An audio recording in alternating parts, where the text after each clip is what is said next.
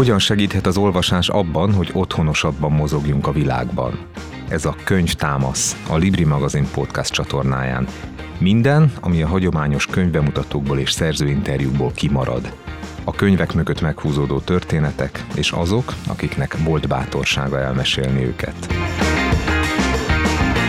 Jó napot kívánok, nagy szeretettel köszöntöm a Libri Könyvtámasz című podcastjának a hallgatóit. Világirodalmi kalandozásokban lesz részünk, mégpedig Csudai Csabával. Szervusz, tanár úr! Szervusz, Péter! Köszönöm, hogy elfogadtad a meghívásunkat. Én bemutatlak a hallgatóknak mindenek előtt, mielőtt elmerülünk a latinamerikai irodalom színe javában. A Nagyvilág című világirodalmi lapnak, annak a spanyol rovatának voltál évtizedekig a szerkesztője.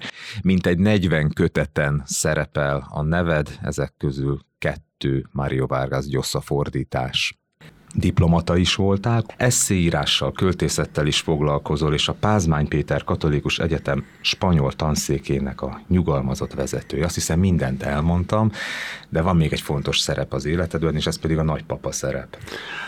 Hát igen, nagyjából az időrendnek is megfelel ez a felsorolás, mindezek között talán a tanítás, az irodalommal foglalkozás, vagyis a fordítás és a szépirodalom ez volt a középpontban, ami hozzátársult a kultúrdiplomácia és a tanítás, az pedig, hát nem azt mondom, hogy elég termék, sőt, a tanítás talán miután annak képeztek ki magyar-spanyol tanárnak, lehet mondani, hogy hivatásként műveltem, próbáltam művelni középiskolában is, és a Pázmány Péter Katolikus Egyetemen, igen. Lehet-e az irodalom globális közérzetjavító? Hát igen, ez egy nagyon szép megfogalmazás. Nem tőlem származik. Örülök, hogy kimondtad, mert amikor Vargas Llosa Nobel-díjat kapott, tehát Nobel-díjjal ismerték el ezt az univerzális egyetemes jelentőségét, 2010-ben meglehetősen későn, ugye, hogyha 36-ban született, már nem volt olyan ifjú ember, akkor sem, és például Garcia Márquezhez képest meglehetősen későn kapta meg ezt az elismerést, akkor írta le valaki ezt, hogy ez az esemény mondhatni globális közérzetjavító eseménynek. Mármint a, a Nobel-díj átadást. Már, hát nem is, hanem hogy ő megkapta ezt az elismerést, és ezáltal a művei e, ugye e, megkapták azt a szerepet, amit mindig is szánt nekik, hogy globálisan, nem csak Peruban és nem csak Európában, hanem a Föld bármely pontján olvashatóak úgy a művei, hogy abból az érzékenyfülű olvasó megkapja azt, ami őt részben gyönyörködteti, részben szórakoztatja, részben pedig ö, tanítja arra, hogy ö, saját magát jobban megismerje, és a saját azonosságával jobban tisztába jöjjön. Így segít akár az irodalom, akár egy Mario Vargas Gyossa regény, vagy egy jól választott Mario Vargas Gyossa regény, de neked személy szerint, tanár úr, melyik az a könyve Mario Vargas Gyosszának, amelyik gyönyörködtet, tanít, utat mutat, tehát minden olyan funkciónak megfelel, ami a globális közérzetjavítást illeti? Hát nehéz erre úgy válaszolni, hogy egyet mondjak. Nyilván, amit én fordítottam, és állítólag a fordító kerül legközelebb a szöveghez az írón kívül.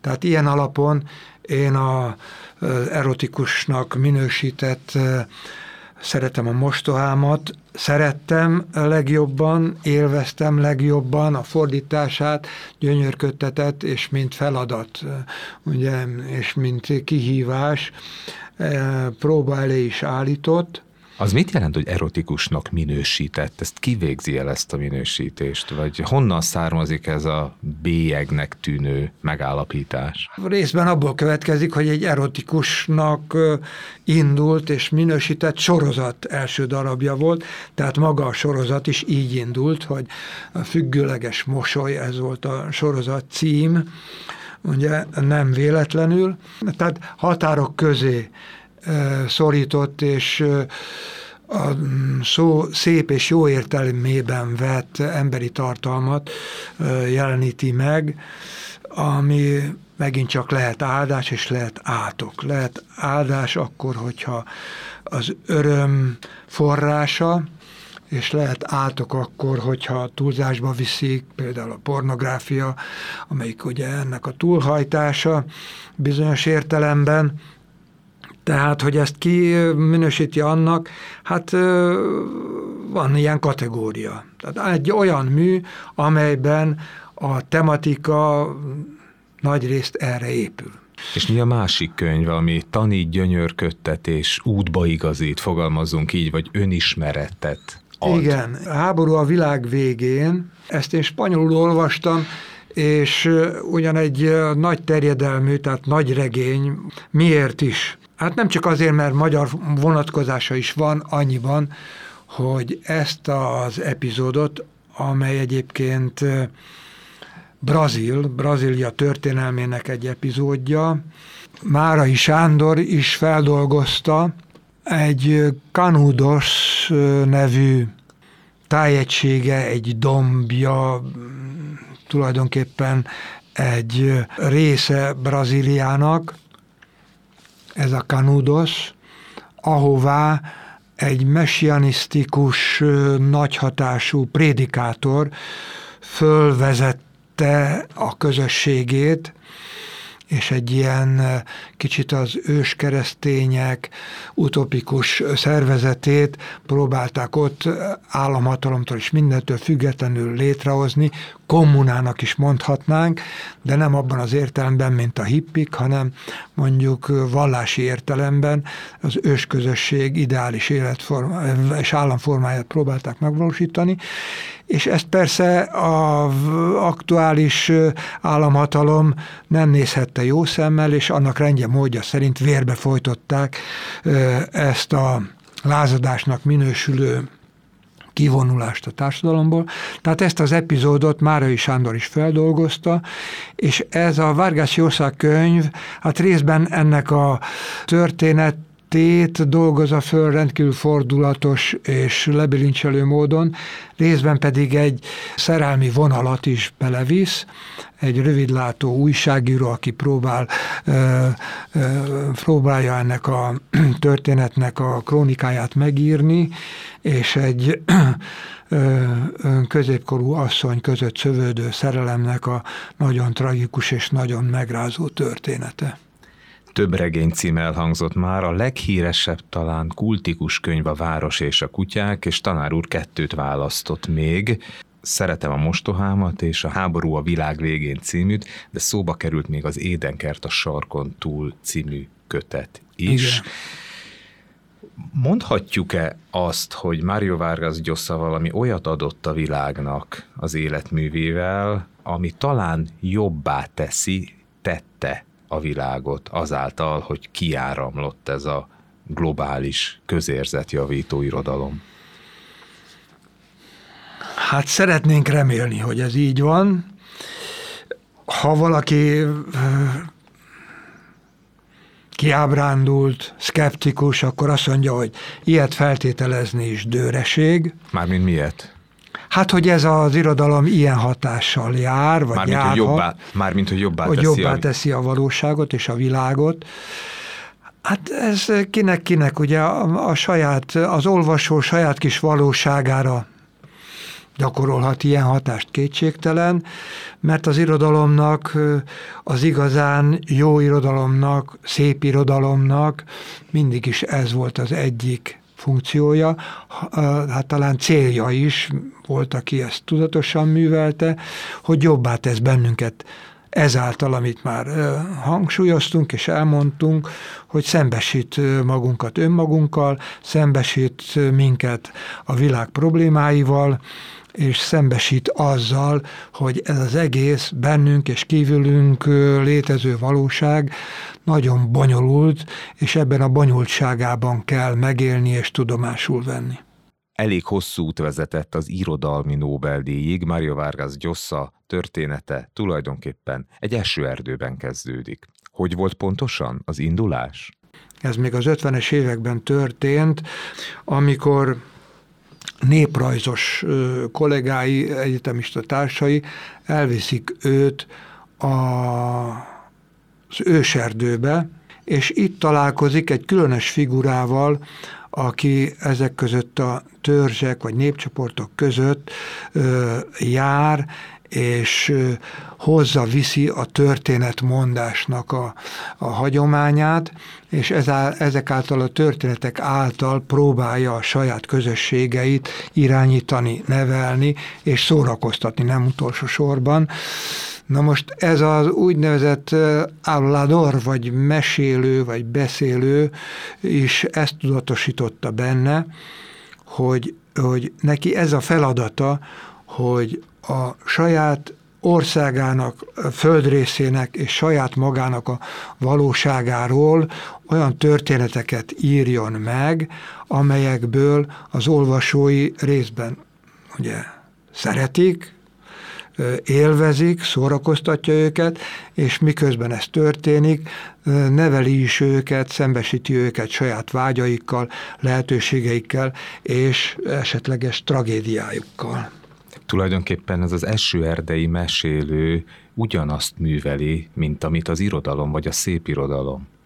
Igen, igen, ezt, ezt ismeri fel, hogy alapvetően, hát kiki persze más és más szinten, és más hagyományok alapján, de alapvetően az irodalomnak ez az ősi funkciója. Mondhatnám azt is, hogy az terápia, a jobbító és gyógyító funkciója az irodalomnak kezdetektől fogva, hát akár a görögöket vesszük, Homéroszt, akár a klasszikus spanyolokat vesszük, vagy bármelyik nép irodalmi hagyományát, a népmeséket, mondja, tehát a, a népi bölcsességek tanító ereje és igazságtartalma nagyon keveset, külön, kevés, kevésben különbözik, kevéssé különbözik a zseniális világirodalmi nagyságok által közvetített tartalmaktól. Beszéljünk arról, hogy hogyan változtathatja meg egy író a körülötte lévő világot, és az hogyan hat az olvasónak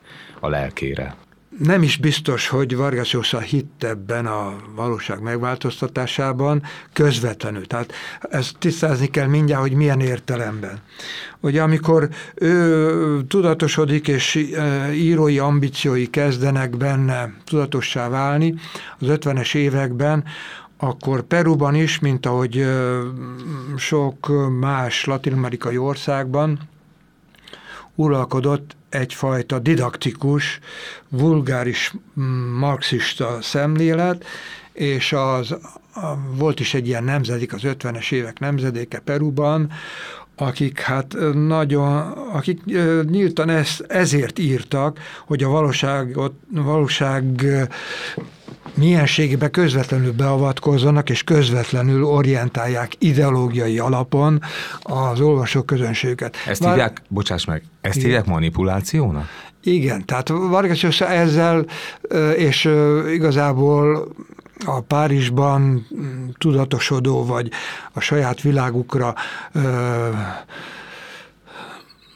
rátekintő, szemet nyitó író, Garcia Márquez, Cortázar és a többiek, és ezt, tehát ez volt az egyik fő tanúság, hogy igazából a valóságra nem az ideológia ideológiával kell hatást gyakorolni, hanem azzal, hogy színvonalas, jó irodalmat, kiváló irodalmat művelünk. Ez volt az ő esztétikájuk, hogy igen, hatni kell a valóságra, de nem ilyen primitív, direkt, közvetlen módon, hanem azáltal, amit a klasszikus írók és irodalom is mindig közvetített, tehát az igazi em- emberről szóló tudás által.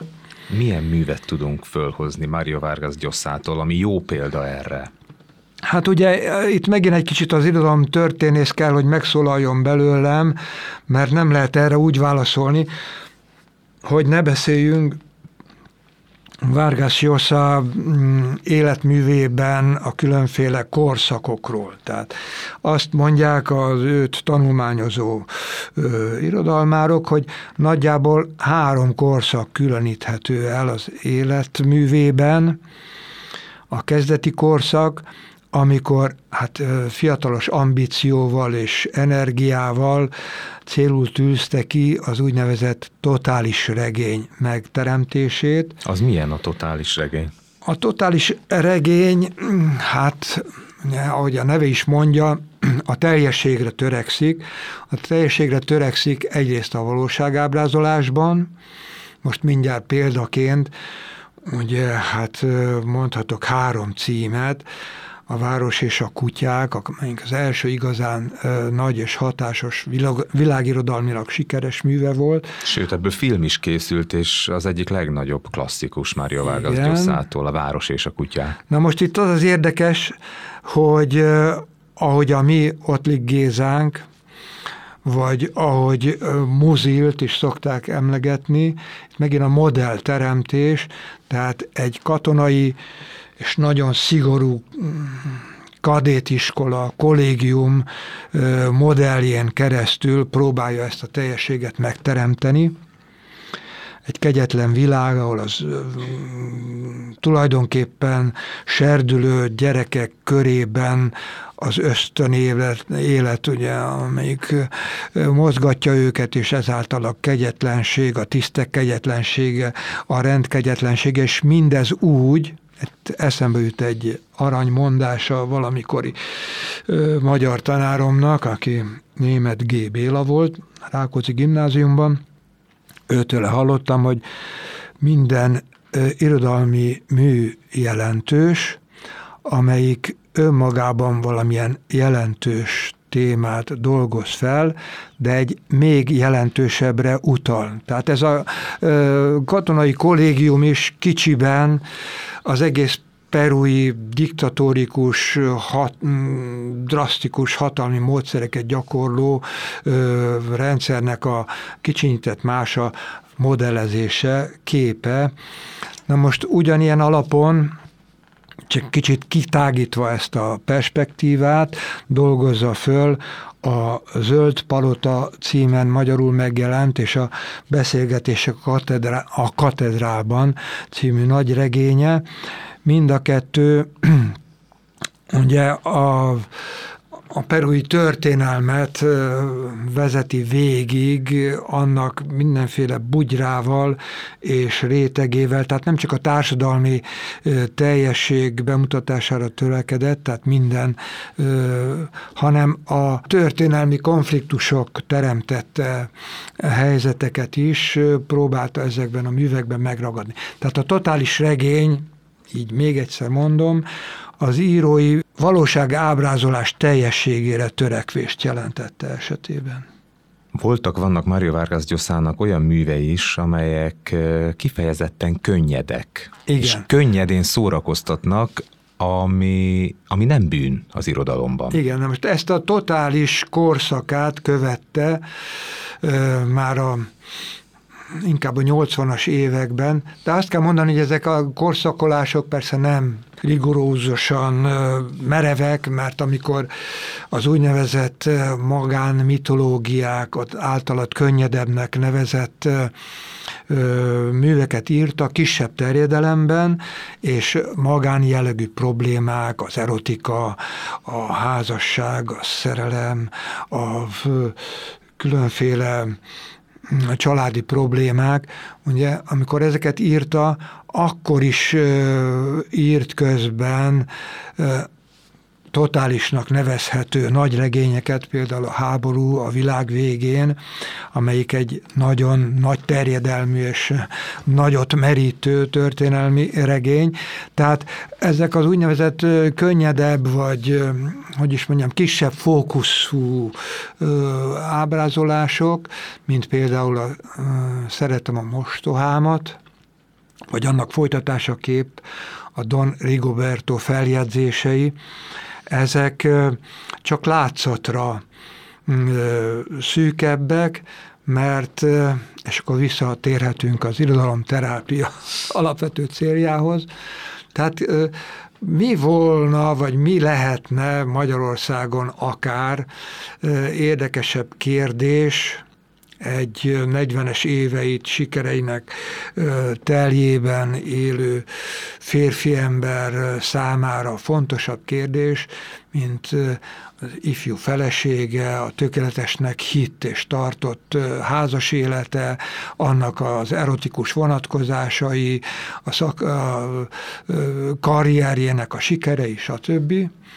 Na most az derül ki, hogy ez azért nem, ez sem olyan egyszerű kérdés, mert ebben a történetben például a Szeretem a mostohámat, itt eh, ez a mostoha, ugye második felesége a főszereplőnek, és van a, egy háromszög alakul ki, egy kiskamasz fia ennek a főszereplőnek, és az ifjú szépsége teljében levő felesége, és egy érdekes háromszög alakul ki, ami a magyar olvasónak kicsit merész is, meg nehezen elképzelhető, hogy ez a 11-2 éves fiúcska tulajdonképpen elcsábítja az érett mostoháját, erről persze a fél nem tud, és amikor kiderül ez a viszony, akkor persze a mostohát hibáztatja mindenki, a férj el is zavarja, és a kisfiú pedig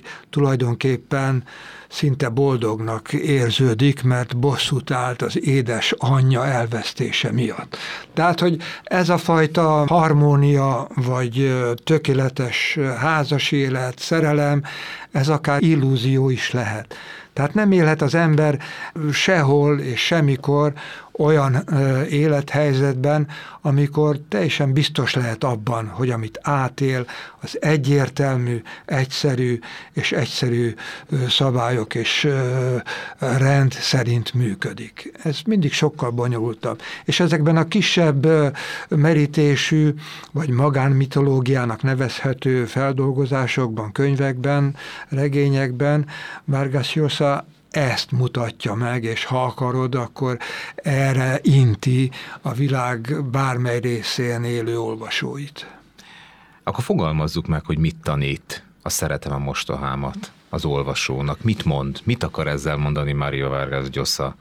Mit akar azzal a történettel mondani, hogy egy 11 éves kisfiú elcsábítja a mostohanyját? Egyrészt azt mutatja meg, hogy az ösztönélet az emberben legyen az férfi vagy nő, hát milyen alapvető ö, szakadékokat és csúcsokat mutathat meg. Tehát részben a gyönyöre, szépsége egy ilyen viszonynak, részben pedig ha netán valaki túlzásban viszi, túlzásba viszi, vagy alantasabb célok alkalmazza ezt, amit az ösztönei súgnak, akkor az bizony visszájára fordulva ellene is dolgozhat annak, ami az ember érdeke, vagy ami az e- egyén érdeke. Tehát azt tanítja, hogy az ösztönéletünk részben, tehát nagyon ellentmondásos minden. Jó is, meg rossz is, az apa-fiú viszony is jó is, meg rossz is, a mostoha és a mostoha gyerek közötti viszony is lehet nagyon jó és nagyon rossz, tehát az élet önmagában valami olyan összetett, komplex valami, amit megélünk, amiben hát jó résen lenni, mert bármikor ö, csablát állíthat nekünk. Hogyan találkoztál ezzel a művel? Egyáltalán hogyan találkozik egy fordító egy általa lefordított művel? Fölkérik, vagy elolvassa, beleszeret, és azt mondja, hogy a mostohájába beleszerető 11 éves kisfiú történetét én szeretném magyarra fordítani, vagy átültetni arra a nyelvre, amit én is beszélek, használok? Hát ez így is úgy is történhet, esetemben, és ebben a konkrét esetben úgy történt, hogy éppen Barcelonában voltam ösztöndíjasként, a nagyvilág dolgozójaként vagy szerkesztőjeként voltak ilyen igénybevehető ösztöndíj lehetőségek, és akkoriban indult Spanyolországban egy rózsaszín sorozat, egy erotikus sorozat, és annak az első darabja volt ez a Szeretem a mostohámat, vagy hát spanyolul a mostoha dicsérete, és Hát az a neve, még az volt ezen kívül a nevezetessége, hát részben, hogy akkor már, hogy az akkor már világnagyságnak számító Vargas Llosa tollából került ki ez a kis regény, részben egy ö, nagyon népszerű kiadónak egy valószínű, valószínűsíthetőleg népszerűnek induló sorozat első darabja volt, és hogy a sorozatot egy az egyik legnagyobb spanyol filmrendező találta ki, a Luis Berlanga nevű, és hát ez, amikor ott voltam, éppen megjelent, az újságok sokat írtak róla, és én gyorsan megszereztem, megvettem, és hazajövet, mindjárt megkerestem az Európa kiadó igazgatóját, és mutattam neki, hogy itt van ez a könyv, várhatólag itt is nagy siker lesz, szeretném lefordítani, és így történt. Tehát, na de persze mindez csak ajánló levél volt, ha tartalma nem lett volna olyan, amelyiket én gyönyörűséggel olvastam, akkor nem biztos, hogy pusztán a várható siker reményében ajánlottam volna a kiadónak, hanem ez egy hihetetlen, tehát valóban azt kell még elmondani róla, hogy a előbb ismertetett keret történetbe kis betétnovellák illeszkednek, amelyek híres festményekhez kapcsolódnak. Tehát részben képi élményt ad, részben a betét novellák egy másik síkon zajló élményt, amelyik az erotikához kapcsolódik, részben pedig ez a családi tragédia, vagy tragikomédia egy másik síkon szórakoztathatja az olvasót. Tehát, hogy ezek a betét novellák olyan fokát érik el a költői, nyugodtan állítható költői magasságba emelkedő, akár akár prózaversnek is nevezhető szépségnek, hogy hát együtt volt az, hogy én nekem tetszik, az, hogy engem gyönyörködtet, és az, hogy várhatólag ez az olvasókat is gyönyörködtetni fogja Magyarországon. És rendkívül botrányos témák is előfordulnak ebben a kis kötetben. Hát igen, szóval bonyolult kérdésekről is megint azt mondom, hogy próbál egyszerűen szólni úgy, hogy például van egy Francis Bacon nevű híres angol festő, aki ugye a homoszexualitása révén vált ismerté, illetve, hogy a festményei ezt a világot meglehetősen sokkírozó képi formában jelenítik meg, és például ebben a kötetecskében van egy furcsa szörnyeteg, aki egy ilyen ketrecszerű valamiben félig emberi, félig állati figura, és akkor azt írja róla, hogy pedig ő egy ilyen ö, szexuális ragadozó, akinek mindegy, hogy nőket fogyaszt, vagy férfiakat. Tehát a, az állatiságnak, az erotikában rejlő állatiságnak például egy ilyen extremitásig vitt ö, kis sűrített megjelenítése ez a novella. Találkoztál Mario Vargas Llosával, mégpedig Madridban. Igen, első ízben Madridban, a diplomataságom idején járt ott, és tartott sikeres előadásokat. Ehhez azt kell hozzátenni, vagy előre bocsájtani, hogy akinek még nem volt kezében Vargas Llosa könyv, és nem látta a szerző arcképét általában szerepel ezeken a kiadványokon, egy rendkívül jó képű, jó megjelenésű, egy kicsit angolosan öltözködő úriember, aki szónokként is nagyon megejtő, és nagyon nagy hatású, nem csak ö, irodalmárként, íróként, hanem publicisztikával és határozottan politikai szerepvállalással is igyekezett belekapcsolódni földrésze valóságának alakításában. Például elindult a perui elnökválasztáson a 70-es évek elején, ahol sajnálatos módon, ha nagyon népszerű volt, és mindez az előnyös tulajdonsága ott érvényesült a kampányban, mégis vereséget szenvedett egy japán eh, gyökerű Fujimorival szemben, tehát eh, nem lett belőle Peru elnöke, pedig lehetett volna.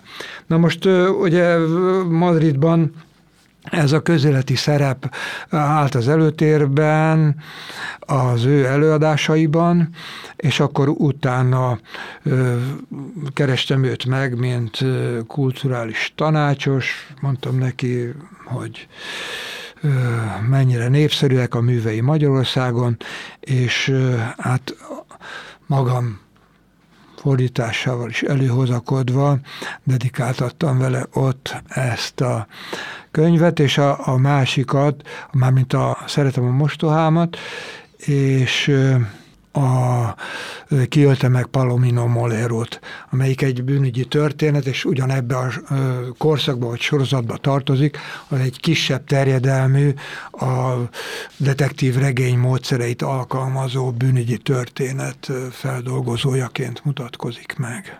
Hogy mi mindenre tanít bennünket az irodalom, vagy milyen javító szándéka lehet egy műnek, arra talán jó példa az Édenkert a sarkon túl című regény, ami valahol talán toleranciára tanítja az olvasót.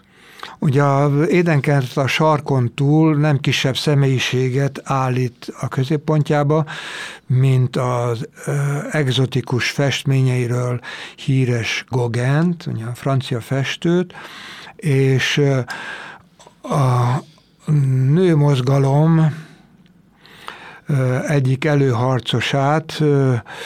A két pólus, amit emlegetek, egyrészt az, hogy Gogen a század fordulón ugye szembesült az európai kultúra ellentmondásaival, általa kiábrándítónak vélt valóságával, és ebből ő elmenekült és az ottani nem csak formailag, színvilágában és festőileg különös és egzotikus tartalmakat tanulmányozta, hanem az ottani népek bölcsességét szembesítette primitívnek általunk, vagy az európaiak által primitívnek tartott eh, életszemléletét, bölcsességét szembesítette azzal a eh, kiábrándultsággal, amit ő magával vitt Európából.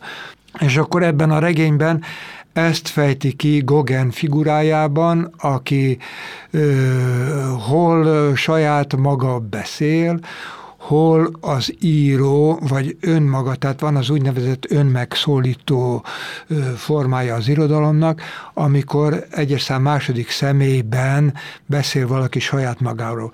Te most akkor idemész, most te éppen arra gondolsz, azt érzed, és ebben a személyben ugye mi behelyettesíthetjük személybe magát az elbeszélőt, és magát a szereplőt is. Most ezzel a ö, kettős nézőponttal ábrázolja ö, Gogent is, és a többi szereplőjét is, tehát az hát hogy úgy mondjam, akkor, amikor ez keletkezett a 80-as években, Európa ugyancsak meglehetősen komoly kérdésekkel szembesült.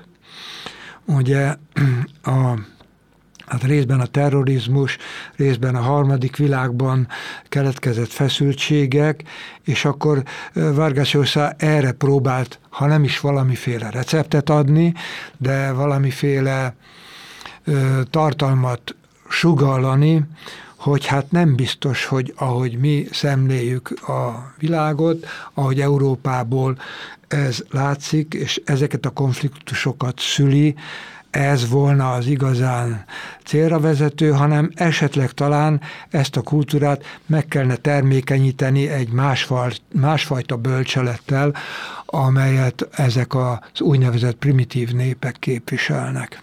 Ez egy nagyon izgalmas gondolat, különösen annak fényében, ami most zajlik Európában, hogy miféle egyéb bölcsességet lehetne behozni erre a kontinensre. Hát igen, ez nem új találmány, időről időre felmerül, ugye a 30-as években is felfedezték Indiát, a keleti bölcseletet, a kínai bölcseletet, stb. Tehát ez mind lehetséges útnak látszott a gondolkodók és az írók és az értelmiség számára, és hát a mostani helyzetben is igen, valószínű, hogy, hogy a háborús konfliktusokat és a uniós feszültségeket és a világméretű, tehát Amerika, Kína és egyéb feszültségeket valamelyest ezen az alapon fel lehetne oldani, legalábbis gondolatilag, vagy kulturálisan. Mármint, hogyha más földrészekről származó bölcsességeket hozunk erre a kontinensre? Hát, illetve ajánljuk az általuk közvetített gondolatoknak a megszívlelését, vagy alkalmazását nem receptként, hanem integrálni. Tehát, hogy teljesebbé tenni, hogy visszatérjünk a teljességhez. Tehát, hogy lehetséges, hogy a mi liberális, tehát az egyén szabadságának feltétlen elsődlegességét hirdető szemléletünk, vagy ellenkezőleg, amelyik az egyént viszont elnyomná a közösségiség nevében, tehát hogy mindezeket kibékíteni valamilyen mélyebb emberi bölcsesség alapján, amelyik azt mondja, hogy nincsenek ilyen különbségek, és hogy alapvetően az emberi igazságok mindenhol ugyanazok. Az irodalomnak az egyik szerepe is ez. Hát ez volna remélhetőleg, igen, és az irodalom terápia, ha van ilyen, ugye az olvasás révén, és például Vargas Llosa műveinek olvasása révén ezt is céljául tűzheti ki, hogy milyen sokféleséget jelent az, amit élünk, és az, amit a világban a különböző emberek élnek. De alapvetően ez a különbözőség e, egyezést is jelent, nem egyformaságot, hanem azt, hogy a humanizmus és az emberség lényege sehol sem különbözik. Amit átélünk mi gyerekkorunktól felnőtt korunkig és felnőtt korunkban, az ugyanolyan, csak legfeljebb másképp fejeződik ki a polinéziai szigetvilágban, vagy a skandináv ö, országokban, vagy Közép-Európában, vagy éppen Észak-Amerikában. Köszönöm szépen! Én is nagyon köszönöm. Csudai Csabát hallották a Libri könyvtámasz című podcastjában. Tartsanak velünk legközelebb is!